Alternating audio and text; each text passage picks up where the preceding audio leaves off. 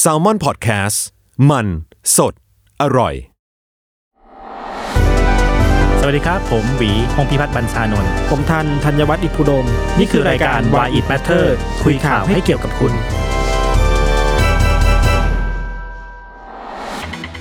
สวัสดีครับ คุณผู้ฟังยินดีต้อนรับเข้าสู่รายการ Why It Matter คุยข่าวให้เกี่ยวกับคุณนะครับ ผมโจจาก Salmon Podcast ครับ วันนี้ก็อยู่กับพี่หวีครับ สวัสดีครับ สวัสดีครับทุกคนครับ อยู่กันอีกแล้วครับ ครับผม วันนี้เราคุยเรื่องอะไรกันดีครับพี่หวี ครับ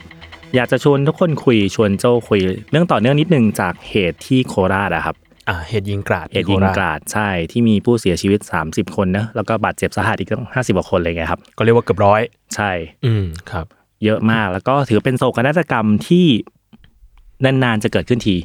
อืม อืมตอนนี้หลายคนหลายสื่อก็พยายามหาสาเหตุนะฮะว่าเกิดจากการเอ่อโกงเงินกันในกองทัพ อืม เกิดจากเรื่องปัญหาบ้านหลวงบ้าน กู้เงินซื้อบ้านอะไรประมาณเนี้ยฮะ อ่าฮะ เออแต่ว่ามีประเด็นหนึ่งที่ที่ตัวพี่เองสนใจ ครับ แล้วก็บอกกระโจว่ามาคุยกันเรื่องนี้ดีกว่าเป็นอีกมุมนี้อีกมุมหนึ่งที่คนยังพูดถึงไม่ค่อยเยอะเท่าไหร่ อือฮึ เพราะว่าหลังจากเกิดเหตุที่โคราชปุ๊บเนี่ยมันก็เกิดเหตุคล้าย ๆ กันตามมาหลายค อ่ะ รั้ง ใช่ เราจะรู้สึกว่าโอ๊ยอยู่ๆช่วงนี้คนมีปืนกันเยอะจังเลยเว้ย อ่าใช่ แล้วก็แบบยิงกันทุกทุกสัปดาห์เลยเว้ย ใช่ใช่ทุกวันเลยยิงยิงทุกวันเลย เอออ่ ะเดี๋ยวเดี๋ยวมีเหตุที่จุฬาซอยสิบอีก ยิง อ่ายิ ยิงขึ้นฟ้า 20 นัดอะไรเงี้ยฮะ ใช่แล้วเห็นผมมีเห็นมีเหตุที่จังหวัดอะไรสักอย่างที่ยิงกราดรอบรอบรอบบ้าน ยิง อ่า ขึ้นฟ้ายิงรอบบ้าน ใช่ใช่ที่น่าจะอำเภอนางรองบุรีรัมย์ อ่า คล้ายๆกัน แล้วก็ล่าสุดไม่กี่วันที่ผ่านมา อืม เกิดเหตุที่อนุสาวรีย์ชัยนี่เอง อ่ะครับ เอ่อที่เป็นเป็นเป็นเป็นปัญหาเรื่องชู้สาวเรื่องความรักนิดนึง อ่า คนก็จะรู้สึกว่าหรือผมเองก็จะรู้สึกว่า อ่าฮะ โหทำไมอยู่ๆช่วงนี้แบบ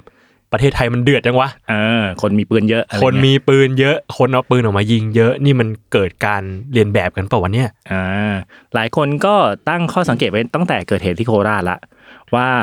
จริงๆตอนนั้นคนคนตั้งข้อสังเกตเพื่อด่าสื่อแหละ อ่ะ ว่าไป ครับ รายงานละเอียดมาก เดี๋ยวคนเป็น copycat นะ มาพฤติกรรมเรียนแบบนะ อ๋อมันเห็นหมดแล้วว่าแบบเขาทำมันยังไงหนึ่งสองสามไม่กลาย ใช่ เป็นแบบยิงกราด ใช่ แต่แต่ถ้าดูจริง ๆ รายละเอียดแต่ละแต่ละเหตุการณ์จะไม่เหมือนกัน อืม เออเรื่องเรื่องสาเหตุไว้ไว้ว่ากัน ครับ แต่ว่าสิ่งที่ชัดเจนที่สุดก็คือที่โคราชเนี่ย อาวุธที่ใช้ก่อเหตุคืออาวุธสงคราม อ่า อาวุธปืนทหาร อืม อืมซึ่งอย่างปืน M60 ปืนยิงเจอกกรอเนอะแล้วก็ปืน SK33 อันเนี้ย อืม ปืนใครเรียนรอดอทุกคนน่าจะได้จับ อ่าฮะ อืมซึ่งถ้าไปอยู่ในค่ายรอดอพวกเขาจะเรียกว่าปลย ปลอย่อย่อมาจากอะไรนะ ปืนเล็กยาว อ่า อืมชื่อฟังดูหวาดเสียวนิดนึง ไม่รู้ย่อย่อจากอะไร ใช่แต่จริงๆมันเป็นเป็นเป็นปืนที่ค่อนข้างเก่า ปืนโบราณนะครับ แล้วก็กระสุนกระสุนก็เล็กๆ ใครได้ไปเข่าชนไก่น่าจะต้องได้ยิง เพราะเป็นปืนซึ่งซึ่งเขาเอาไว้สอบฐานหนึ่ง อ่า ใน ใช่ ใน ใช่ ในการยิงอะไรเงี้ย ผมไปยิงมาด้วย เป็นไงบ้างครับโจ รู้สึกว่าเรายิงอะไรอยู่วะเนี่ย เรายิงไม่แม่ นเลย ปืนก็ดูเก่ามาก ใช่ใช่พี่พี่ยิงเหมือนกันครับ เป้าสะอาดมาก มือปืนเป้าสะ อาด เป็นเป้าสะอาดแต่เป้าเป้าคนข้างๆอ่ะมีกระสุนเพิ่มอีกหนึ่งเท่า ตัว โอเค เอาจริงๆแล้วเราแม่นนะฮะ แมนมาก แม่นเป้าคนอื่น ยิงผิดเป้า อ่า ครับ อยากจะบอกทุกคนนะว่าใครเคยเรียนรอดอน่าได้น่าจะได้สัมผัสแหละ อืม เออแต่คนไม่ได้เคยเรียนจะเล่าให้ฟังว่าบรรยไอสัมผัสของปืนเนี้ยจริง ๆ มันไม่ได้ไม่ได้ใช้ง่ายนะ อืม เอ ค อ รับ มันต้องมีท่ายิงที่ถูกต้อง แล้วก็ตอนตอนก่อนพี่จะยิงที่เขาชนไก่อะฮะก็โดนแบบทหารที่เป็นครูฝึกอะ ครับ ก็ตบตบหัวไปทีหนึ่งปัก อ่าฮะ เพราะเพราะถือปืนผิดท่า อ่า เออและปืนนี้มันมีมันมีแรงสะท้อนนะครับคือถ้าคุณถือปืนผิดผิดท่าปุ๊บพอยิงปุ๊บบางทีคุณตัวหันอะไรเงี้ยแล้วปืนหันไปชี้คนอื่นได้ คือปืนที่เป็นอาวุธสงครามมันจะมีท่าของการยิงของมัน ต้องมีความเชี่ยวชาญประมาณหนึ่ง ครับ เอออันนี้คือเหตุที่โคราชเนอะอาวุธสงครามที่เกิดขึ้น ซึ่งคนก็ไปนั่งคำถามกับพบทบนั่นแหละว่า แล้วคุณมีมาตรการในการคุมเข้มพวกคลังแสง อ่า ในหน่วยทหารยังไง อืม เอ่อคุมเข้มเรื่องกระสุนปืนในหน่วยทหารยังไง หรือแม้จะเป็นเรื่องการเตือนภัยหลังจากที่เกิดเหตุขโมยอาวุธออกมาแล้วยังไงอะไรอย่างเงี้ย ใช่ใช่ซึ่งจริงๆ ถ้าถ้าหลายคนบ้านอยู่ใกล้ หรือเคยผ่านพวกโดยฐานเนี่ยก็จะรู้ว่าคือถ้าเป็นคุณเป็นคนนอกเนี่ยโอกาสในการเข้าถึงปืนเนี่ยไม่ได้ง่าย มันน้อย มันน้อยมากมันน้อยมากครับ แต่ว่าเหตุการณ์หลังๆจากนั้นหลังจากโคราชทั้งที่เกิดที่เอ่อที่เซนจูรี่ที่กรุงเทพเนอะ ครับ ที่บุรีรัมย์ อืม ที่จุฬาเองก็ตามอะมันเป็นปืนเรียกว่าเป็นปืนที่อยู่ในครอบครองของพลเรือน อ่า เป็นคนทั่วไปครอบครอง อืมฮึ เหมือนอย่างที่โจว่าตอนต้นเลยว่าเอ๊ะทำไมเรารู้สึกว่าคนครอบครองปืนเยอะจัง อ่าใช่ อืม อันเนี้ยอันเนี้ยเป็นประเด็นซึ่งอยากอยากตั้งให้ทุกคนฟังแล้วก็ลองพิจารณาคิดตาม หรือว่าแสดงความเห็นเพิ่มเพิ่มเติมกันได้นะครับ ว่าทำไมคนไทยมีปืนเยอะ จัง เพราะว่าเขาไปซื้อข้างๆดีโอส ยาม ใช่ใช่จริงๆ ผมผ่านผมผ่านไปแล้วแบบโอ้โหมันดูแบบขายกันเรียกว่าโลกโจงมากเลย หน้าร้านสวยมากค ห รับ น้าร้านสวยมาก โชว์ สวยสวยงาม คือจริง ๆ ที่ที่อยากจะบอกแล้วก็อยากจะเป็นตั้งเป็นประเด็นซึ่งคนพูดถึงน้อยอ่ะแล้วก็ ครับ พี่รู้สึกว่าอยากอยากมาชวนโจ้คุย แล้วก็อยากชวนทุกคนคุยในวันนี้คือว่า ปัญหาการครอบครองปืนในมือคนไทยเนี่ยจริง ๆมีมาหลายปีละ ครับ และคนพูดถึงตลอดเวลา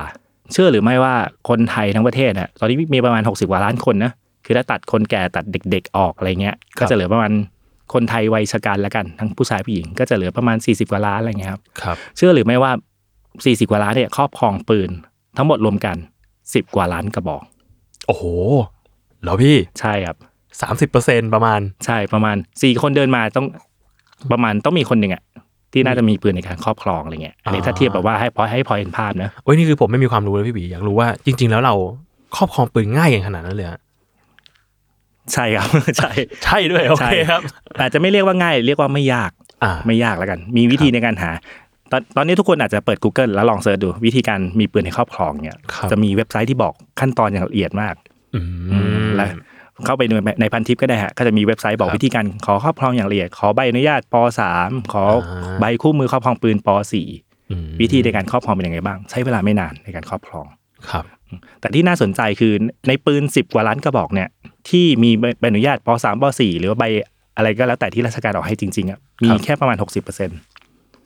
อืมคือเป็นปืนลงทะเบียน ใช่ หกสิบเปอร์เซ็น ใช่ อีก ใช่ สี่สิบเปอร์เซ็นคือเรียกว่าปืนเถื่อน ปืนเถื่อน โอ้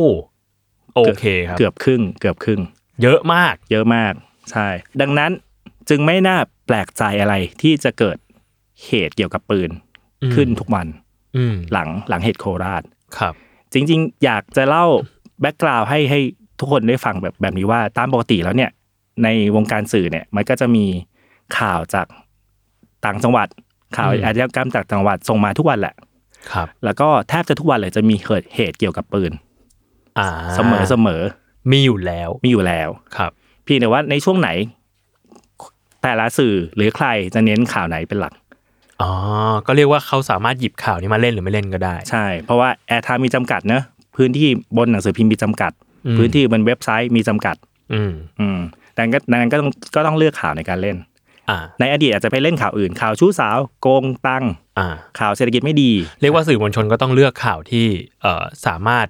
สามารถเล่นข่าวได้ หรือ ใช่ ว่าข่าวที่คนน่าจะสนใจเข้ามาอ่านแน่ ใช่ที่เหมาะกับช่วงเวลานั้นนะฮะ ๆครับผม หลังเกิดเหตุโคราชเนี่ยที่ที่เห็นได้ชัดเจนคือข่าวเกี่ยวกับปืนเนี่ยโดนหยิบขึ้นมาเล่น มากขึ้นกว่าช่วงเวลาปกติ อืมเรียกว่าข่าวที่มันมีอยู่แล้วเนี่ย พอมีเกิดเหตุแมสชูตติ้งเนี่ยเขาก็หยิบเรื่องปืนขึ้นมานะโชว์มากขึ้น ใช่ใช่ อืม เพราะเพราะมันอยู่ในความสนใจคน ครับ ด้วยส่วนหนึ่ง เพราะว่ามันเป็นเป็นประเด็นซึ่งนักข่าวก็อาจจะหยิบมาขึ้นมาเตือนคน อืม ทั่วๆไปแหละ ว่าเหตุการณ์เหล่านี้มันสามารถเกิดขึ้นได้ ครับ กับคุณมันอยู่ใกล้ตัวคุณมากกว่ามากกว่าที่คุณคิดนะฮะ อืมฮึ เมื่อวานไปค้นสถิติมาตอนที่คุยกับโจคุยเรื่องปืนดีกว่าอะไรเงี้ยฮะปรากฏว่าสถิติจากสำนักงานตำรวจแห่งชาติ ปีล่าสุดคือปี 62 เลย บอกว่ามีคดีซึ่งรัฐเป็นผู้เสียหาย จริง ๆ ก็คือเรียกว่าคดีอาญาแผ่นดินนะฮะภาษากฎหมาย ครับผม ที่เกี่ยวข้องกับปืนปีก่อนทั้งหมด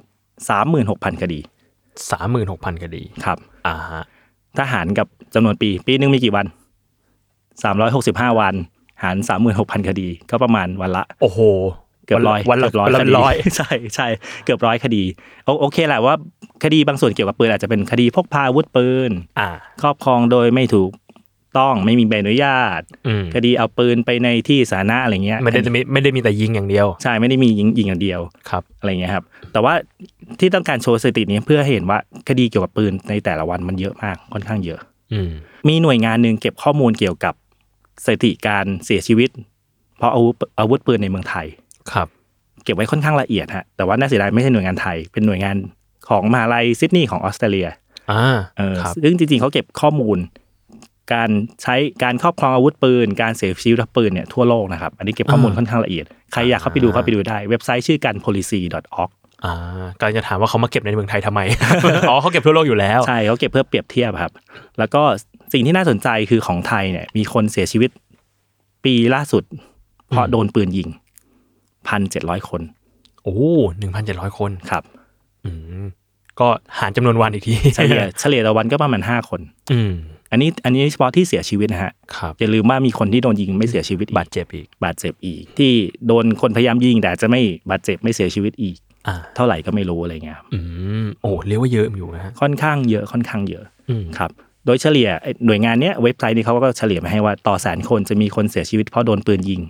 ในปีก่อน 2.5 คน ครับอื ถามถามถามว่าเยอะไหมเมื่อกี้โจบอกเอ้ยค่อนข้างเยอะนะครับแต่ว่าถ้าเทียบในอดีตเนี่ยในอดีตเราจะมีคนเสียชีวิตเพราะโดนปืนยิง ปีหนึ่งอ่ะประมาณ 3,500 คนถึง 4,000 คน โอ้เยอะมาก อาจจะมีบางช่วงที่เยอะค่อนข้างเยอะทีเดียว ครับ ตอนหลังโอเคลดลงแหละ แต่ว่าก็ยังถือว่าเป็นสถิติที่ค่อนข้างสูงอยู่ ครับผม ครับ คือถ้าเทียบกับเวลาเราพูดถึงเหตุการณ์แมชชูตติ้งคนโดนปิงปืนยิงเยอะๆเนี่ยเราจะนึกถึงประเทศอะไรเป็นหลักครับโจ อเมริกาฮะ ใช่ครับ ใช่ก็เว็บไซต์นี้ก็โชว์ข้อมูลเหมือนกันว่าอเมริกาเนี่ยให้โจถ่ายว่ามีปืนทางประเทศเท่าไหร่ ปืนในมือพลเรือนนะฮะ จำนวนนะฮะ จำนวนครับ โอ้โหสักสี่สิบล้าน อืมของไทยสิบล้าน ของไทยสิบล้าน อันนี้สี่สิบล้าน สี่สิบล้าน คนเขาอาจจะเยอะกว่า เรา ครับเอ่อของอเมริกามีทั้งหมด 380 ล้านกระบอกครับ โอ้โห อันนี้ โอ้ อันนี้ในมือในมือพลเรือนนะครับ ยังไม่รวม ไม่รวม เยก ทหาร ทหาร ใช่ ตำรวจไม่รวม ไม่รวมไม่รวมครับ โอ้โหสามร้อย ครับ ประชากรเขาประมาณ 200ไปปลาย คือเกินจำนวนคนเอาไปอีก ๆใช่ คนหนึ่งมีมีหลายกระบอก อืม โดยค่าเฉลี่ย ถามว่าทำทำไมเป็นเช่นนั้น เพราะว่าตัวรัฐธรรมนูญของอเมริกาเขารับรองสิทธิ์ในการครอบครองปืนไว้ อ๋อครอบของได้ ใช่ครับ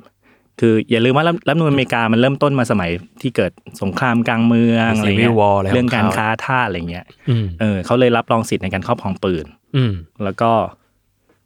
ที่ผ่านมาก็เลยเกิดเหตุแมสชูตติ้งเยอะ อืม อืมเพราะว่าคนมีปืนในครอบครองเยอะ ครับ เออแล้วก็มีความพยายามในการแก้กฎหมาย เพื่อจำกัดการครอบครองปืน ม หรือคุมเข้มอะไรบางอย่าง ซึ่งไม่สำเร็จเพราะตัวรัฐธรรมนูนการันตีรับ รับ ร ร อ อง ง ไว้ ไว้ รับรองสิทธิ์ในการครอบครองปืนไว้ อ๋อ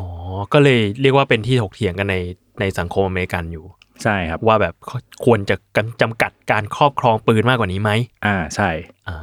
พยายามจริงๆพยายามเนี่ยฮะหลาย ๆ รัฐพยายามคนเคลื่อนไหวเยอะเลย ครับ อย่างเช่นที่รัฐฟลอริดาที่เกิดเหตุที่โรงเรียนมัธยมแห่งหนึ่ง อืม คนเด็กตายเยอะมาก 20กว่าคนเลยอะเด็กเคลื่อนไหวแบบเรียกร้องมากสุดท้ายก็ทำได้แค่ประมาณหนึ่งฮะ อืม อืมทำได้แค่ระดับท้องถิ่น อืม ไม่สามารถผลักไปสู่ส่วนกลางได้ แม้คนจะตายเยอะขนาดนั้นนะ โหมันก็น่ากลัวมากพี่หวี แค่คิดว่าคน 200 ล้าน 200 ล้านคนแต่มีปืนอยู่3 300 ล้านกระบอกนี่ก็ แบบ ใช่ โอ้เอาไปทำอะไรกันอ่ะ ใช่ใช่ค่อนข้างเยอะ แล้วก็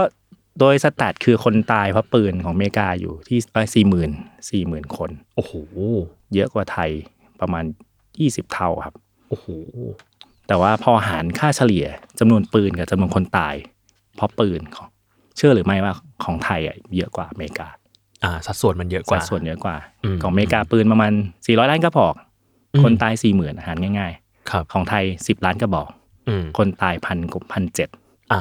ก็จะเยอะเยอะกว่านิดนึง อืมครับ เหตุที่ยกเลิกเรื่องปืนมาให้ทุกคนได้รู้กัน เพื่อเพื่อบอกสถานการณ์ว่าตอนเนี้ยปืนในครอบครอง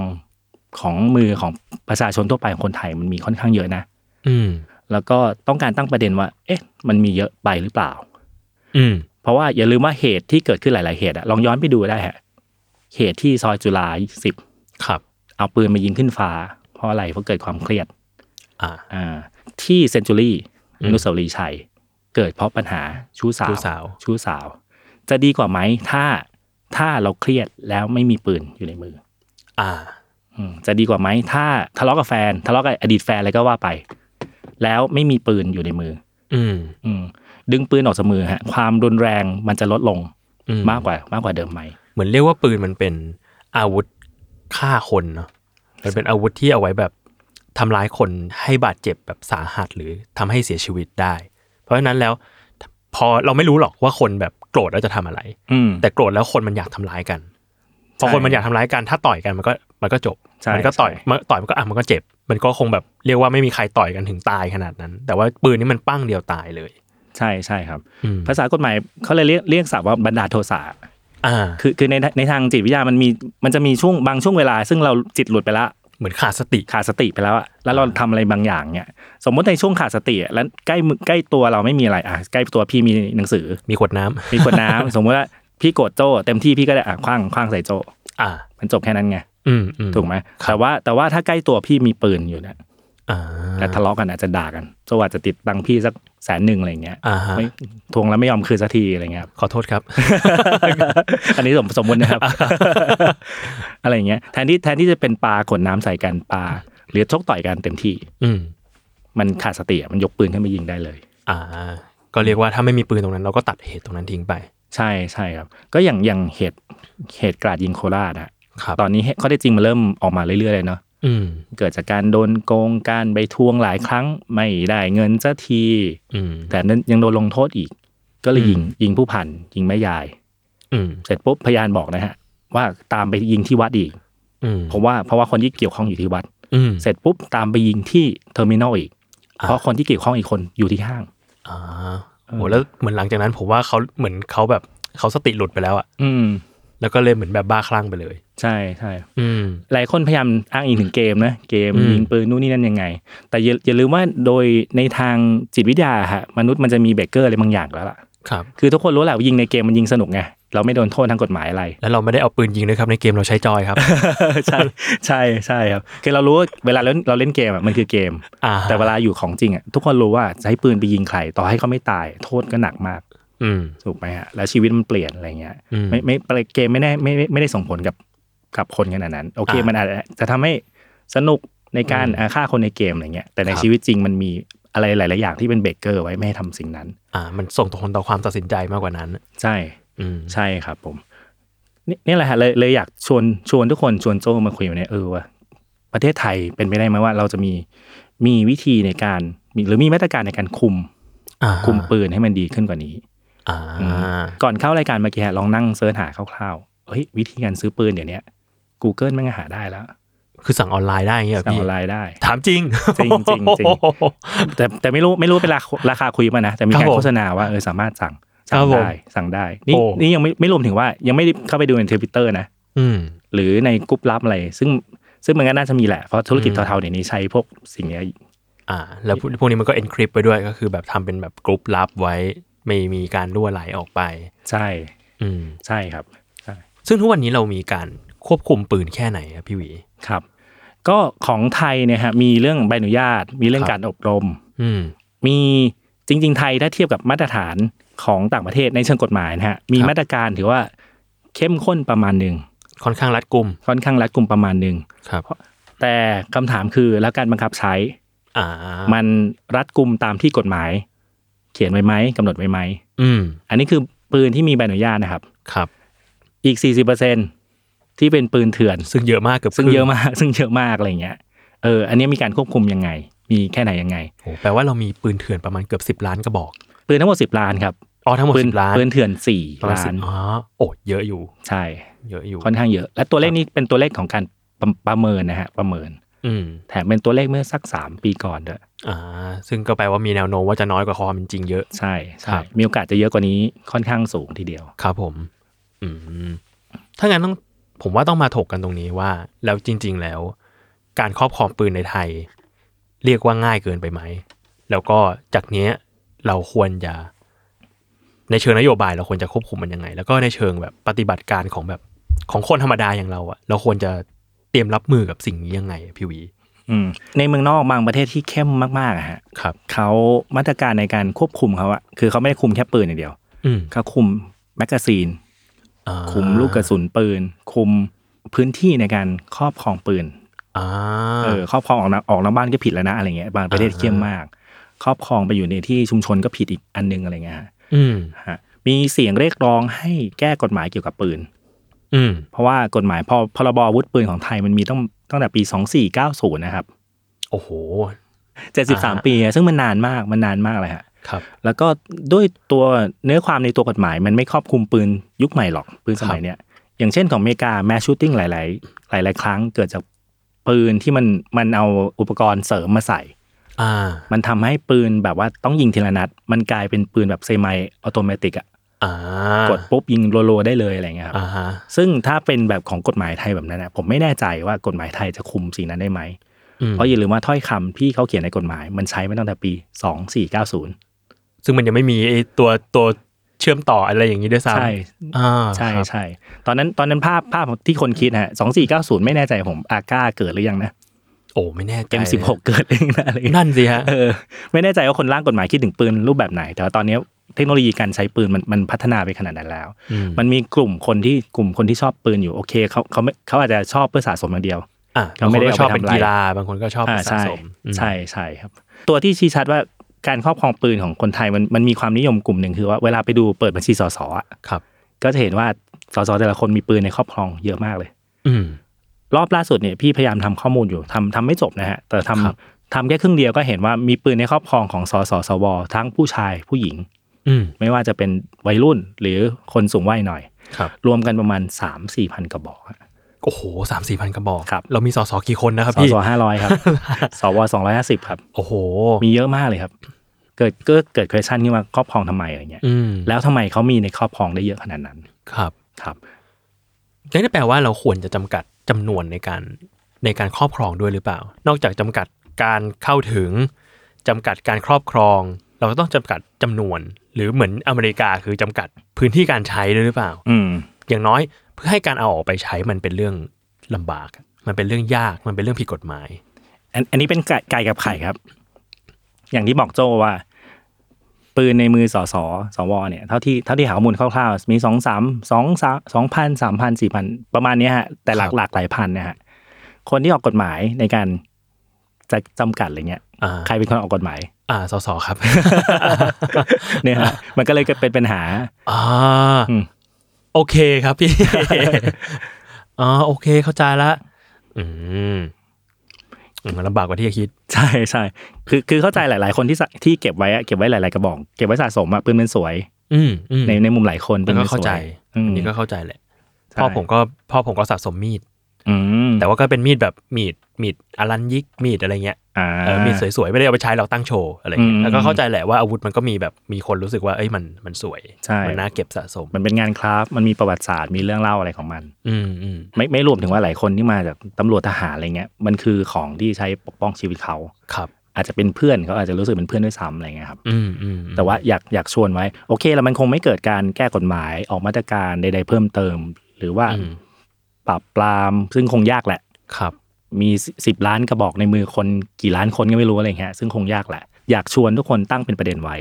ครับ ว่าไม่อยากให้โศกนาฏกรรมจบลงแค่เมื่อคนร้ายถูกยิงเสียชีวิต อืม เท่านั้น แต่ตั้งเป็นประเด็นไว้ว่า อันนี้เป็นปัญหาของเหตุการณ์อาชญากรรมที่เกี่ยวกับปืน ครับ ที่ผ่านมา ซึ่งมีคนเสียชีวิตเพิ่มนะฮะ อืม มันเกิดจากการที่จำนวนปืนในการครอบครองพลเรือนเรามีเยอะไปหรือเปล่านะ อืม ทำไมปืนในมือในการครอบครองพลเรือนมีเยอะ เป็นเพราะว่าการบังคับใช้กฎหมายของเราอ่อนแอหรือเปล่า อืม หรือกฎหมายเราล้าหลังไปหรือเปล่า อันนี้อยากจะตั้งเป็นเป็นเป็นประเด็นไว้ครับ เออซึ่งน่าสนใจมากพี่ เพราะผมรู้สึกว่าการยิงกันอาจจะเป็นเรื่องส่วนตัว แต่การมีปืนจริง ๆ แล้วมันเป็นเรื่องของระบบ เป็นเรื่องของโครงสร้างมากกว่า ว่าเราจำกัดมันไว้แค่ไหนเว้ยถ้างั้นผมถามพี่หวีเพิ่มเติมนิดนึงพี่อยากรู้ว่า ถ้าอย่างนั้นในฐานะ คนอย่างเราเราๆเนี้ยผมเองก็ไม่ได้มีปืนอะไรในครอบครอง และช่วงนี้ก็รู้สึกชีวิตอันตรายเหลือเกิ น ยิงกันง่ายเหลือเกิน เราเราควรเราควรทำตัวยังไงกันต่อไปอะพี่ อืมจริง ๆ มีสกู๊ปหนึ่งที่ ครับผม แมทเทอร์พยายามผลักดันอยู่ แต่ ครับ โอเคอันนี้ตอนนี้อาจจะมีข่าวอื่นเข้ามาทำให้บรรดนกลบไป คือเราพยายามผลักดันให้ให้มีการให้ความรู้เกี่ยวกับ โอเค เรื่องเรื่องปืนเป็นปัญหาเรื้อรังน่าจะใช้เวลานานในการแก้ แต่สมมุติเราเจอคนพกปืนในที่สาธารณะเราควรจะทำยังไง อ่าฮ อะไรเงี้ย อืม คือแมทเทอร์พยายามทำสกู๊ปเป็นสองสามตัวอะไรเงี้ยซีรีส์ว่าเวลาเจอปืนในที่สาธารณะทำไง ควรจะบรรจุในหลักสูตรไหม อืม เพราะตอนเนี้ยอ่ะสมมติสมมติพี่พี่ไปเดินห้างห้างหนึ่งแล้วกันแถวนี้อะไรเงี้ยแถวพระรามเก้าเนี่ย ครับ แล้วเจอคนถือปืนมาเงี้ย อืม เป็นพี่ตอนเนี้ยพี่ก็ทำตัวไม่ถูกนะ อืมครับ ว่าว่าจะยังไง แต่ว่าของอเมริกาเนี่ยเขามีหลักสูตรสอนในเด็กๆในโรงเรียนเลย ว่า ครับผม เจอเจอคนมือมีปืนทำไงหนึ่งสองสามสี่ อ่า เออโดยโดยหลักก็คือว่ามันจะมีสามคำในช่วงในช่วงเกิดเหตุโคราชก็เคยมีมีคนพยายามให้ความรู้แหละสามคำที่ต้องใช้เวลาเจอมือปืนในที่ที่สาธารณะคือ หนีซ่อนและสู้ อืม หนึ่ง คือตามลำดับนี้เลยใช่ไหมฮะ ใช่ครับตามลำดับนี้เลย ใช่หนีก่อนครับ ยังไงก็ได้ให้หนีให้เร็วที่สุด อ่า ปกติเวลาเราไปเดินห้างเนี่ย เราคิดถึงทางออกของห้างไว้ชัดเจนหรือยัง เราพอจะรู้ทางออกของห้างได้ได้หรือยังว่า ถ้าเราไม่ออกทางเนี้ยมันมีทางอื่นไหม อืม อืม ดูทางหนี้ทีไล่ให้ได้ ใช่ใช่ อืม ในในหลักสูตรที่สอนในโรงเรียนที่อเมริกาฮะหลาย ๆ ที่บอกว่านอกนอกจากทางออกหลักเนี่ยคุณรู้ไหมว่าทางออกที่เป็นแบบทางเลือกมันมีทางไหนบ้าง อืม ซึ่งซึ่งคุณก็อาจจะศึกษาดู ทางหนีไฟก็ตาม อืม ทางลานจอดรถก็ออกได้นะ ใช่ ใช่ พยายามนึกนึกนึกนึกในหัวตลอดนะอันนี้ไม่ใช่เหตุมือปืนอย่างเดียว เหตุไฟไหม้ด้วย เหตุจราจรนู่นนี่นั่นด้วย ครับ ให้คิดเผื่อไว้ ครับผม แต่ผมเชื่อว่าคนไทยหลายคนอ่ะจอดรถที่ไหน ยังยังงงเลย ใช่ อยู่ชั้นไหน หลายทีผมยังสับสนว่า เอ๊ะ ฝั่งนี้ที่กำลังจะออกนี่เป็นลานจอดรถหรือว่าไปข้างหน้าห้าง ใช่ งงง งงงงอยู่อะไรอย่างเงี้ยครับ แต่ว่าพยายามฝึกพยายามฝึกให้ชิน เนี่ยหนี เวลาหนีคือให้วิ่งซิกแซก ๆอ่า หลักสูตรเขาบอกไว้ อย่าใช้ลิฟต์เพ อื ราะ ม ใช้ลิฟต์คือคุณไปติดในห้องปิดตายที่คุณไม่มีทางออกอื่นเลย อืม ให้ใช้บันได ครับ ออกทางหน้าต่างถ้าเป็นไปได้ อืม ซ่อนคือซ่อนในห้องห้องที่มันสามารถล็อกได้ ครับ หาหรือหาเครื่องกีดขวางอะไร หาอะไร เข้า มา ไป ยันได้ ยันได้เหมือนเหมือนที่โคราชฮะ ครับ ที่แม่บ้านคนหนึ่ง อ่าฮะ ชวนเข้ามาหลบในห้อง ห้องน้ำ ำแล้วก็เอาประตูขึ้นไปกั้น อ่า อันนั้นคือวิธีการป้องกันตัวเองจากมือปืน อันนั้ ที่ น ที่ที่ ฉ ถูก ลาด ต้องเล มาย กนะ ใช่ครับ และให้ก้มเพราะปกติมือปืน เวลายิงก็จะยิงยิงที่ลำตัวหรือหัว อ่า ครับ ก็ไม่ค่อยยิง แล้วยิงลง พื้น อืม ครับ และสุดท้ายคือสู้ครับ เหตุที่เขาเอาไว้สุดท้าย เพราะว่ามันต้องไม่มีทางเลือกอื่นจริง ๆ คุณถึงจะสู้ อ่าฮะ อย่าลืมว่าเรามือเปล่า อืมหนีไม่ได้ อืม ซ่อนไม่ทัน เราก็สู้ ค่อยสู้ ค่อยสู้ เหตุที่ไว้สุดท้าย เพราะว่าเป็นไปได้ อย่าใช้วิธีนี้ มันอันตราย อันตรายมาก อืม อันตรายมาก แต่ถ้าต้องสู้ปกติปืนเวลายิงเนี้ย มัน ครั จะ บ มีวิช่วงวินาทีในการอะไรอะเปลี่ยนซองกระสุน รี เติม โหลด กระสุน อะไร รีโหลดอะไรอย่างเงี้ยครับ อ่าฮครับ หรือว่าเป็นช่วงเวลาในการดิสแท็ก อืม เออแล้วก็ค่อยค่อยสู้ตอนนั้นครับ ครับ เนี่ยหนีซ่อนสู้แล้วก็ในระหว่างเนี้ยให้ขอความช่วยเหลือ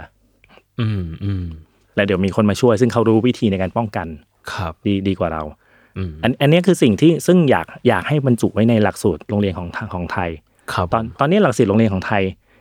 อย่างเวลาเรายกตัวอย่างเด็กเด็กที่รู้วิธีในการปฏิบัติตัวตอนวิกฤตอะไรเงี้ยยกตัวอย่างญี่ปุ่น ครับ ญี่ปุ่นมีแผ่นดินไหวบ่อยมา เะ ก อ่าฮะ แผ่นดินไหวเกิดปุ๊บเด็กแทบไม่ต้องคิดอะไรเลยทำตามที่เคยฝึกมาเลย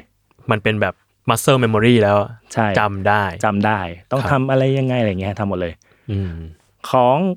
คนไทย อืม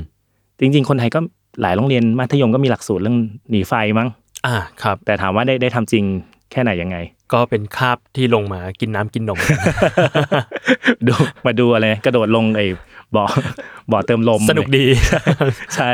หลาย ๆ บริษัทก็มีมีข้อกำหนดว่าคุณต้องซ้อมหนีไฟนะ อืม ครับ เออแต่บางบริษัทก็แบบเกรงใจพนักงานก็ไปซ้อมวันเสาร์อาทิตย์ อ่า เออก็ซ้อมแหละ ก็ซ้อมซ้อมกับซ้อกอาาศ มใคร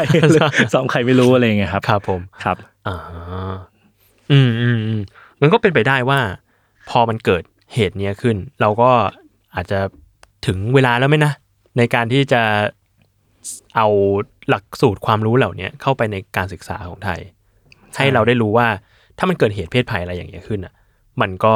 เรามีวิธีการปฏิบัติตัวยังไงได้ ใช่ควรจะฮะควรควรจะมีหลักคิด หลักคิดในการทำโอเค เรื่องรายละเอียดเนี้ยแต่ละที่แต่ละสถานที่มันไม่เหมือนกัน อืม แต่ควรควรจะมีหลักคิดในการปฏิบัติตัวเวลาเกิดเหตุภัยวิบัติต่างๆ เราก็รู้สึกแหละเท่าที่ตามข่าวมาว่าช่วงหลังมันเกิดบ่อยขึ้น อืม อืม ครับผมวันนี้ประเด็นก็มีประมาณนี้เนาะพี่ห ครั วี บ โอเคครับ ก็วันนี้ขอบคุณพี่หวีมากครับ ที่มาคุยกันในเรื่องปืนวันนี้ แล้วก็ยังไงก็ติดตามรายการ Why It Matter คุยข่าวให้เกี่ยวกับคุณได้ทุกวันศุกร์นะครับ ทางทุกช่องทางของ Salmon Podcast ครับ วันนี้ไปแล้วครับ สวัสดีครับ ครับ สวัสดีครับ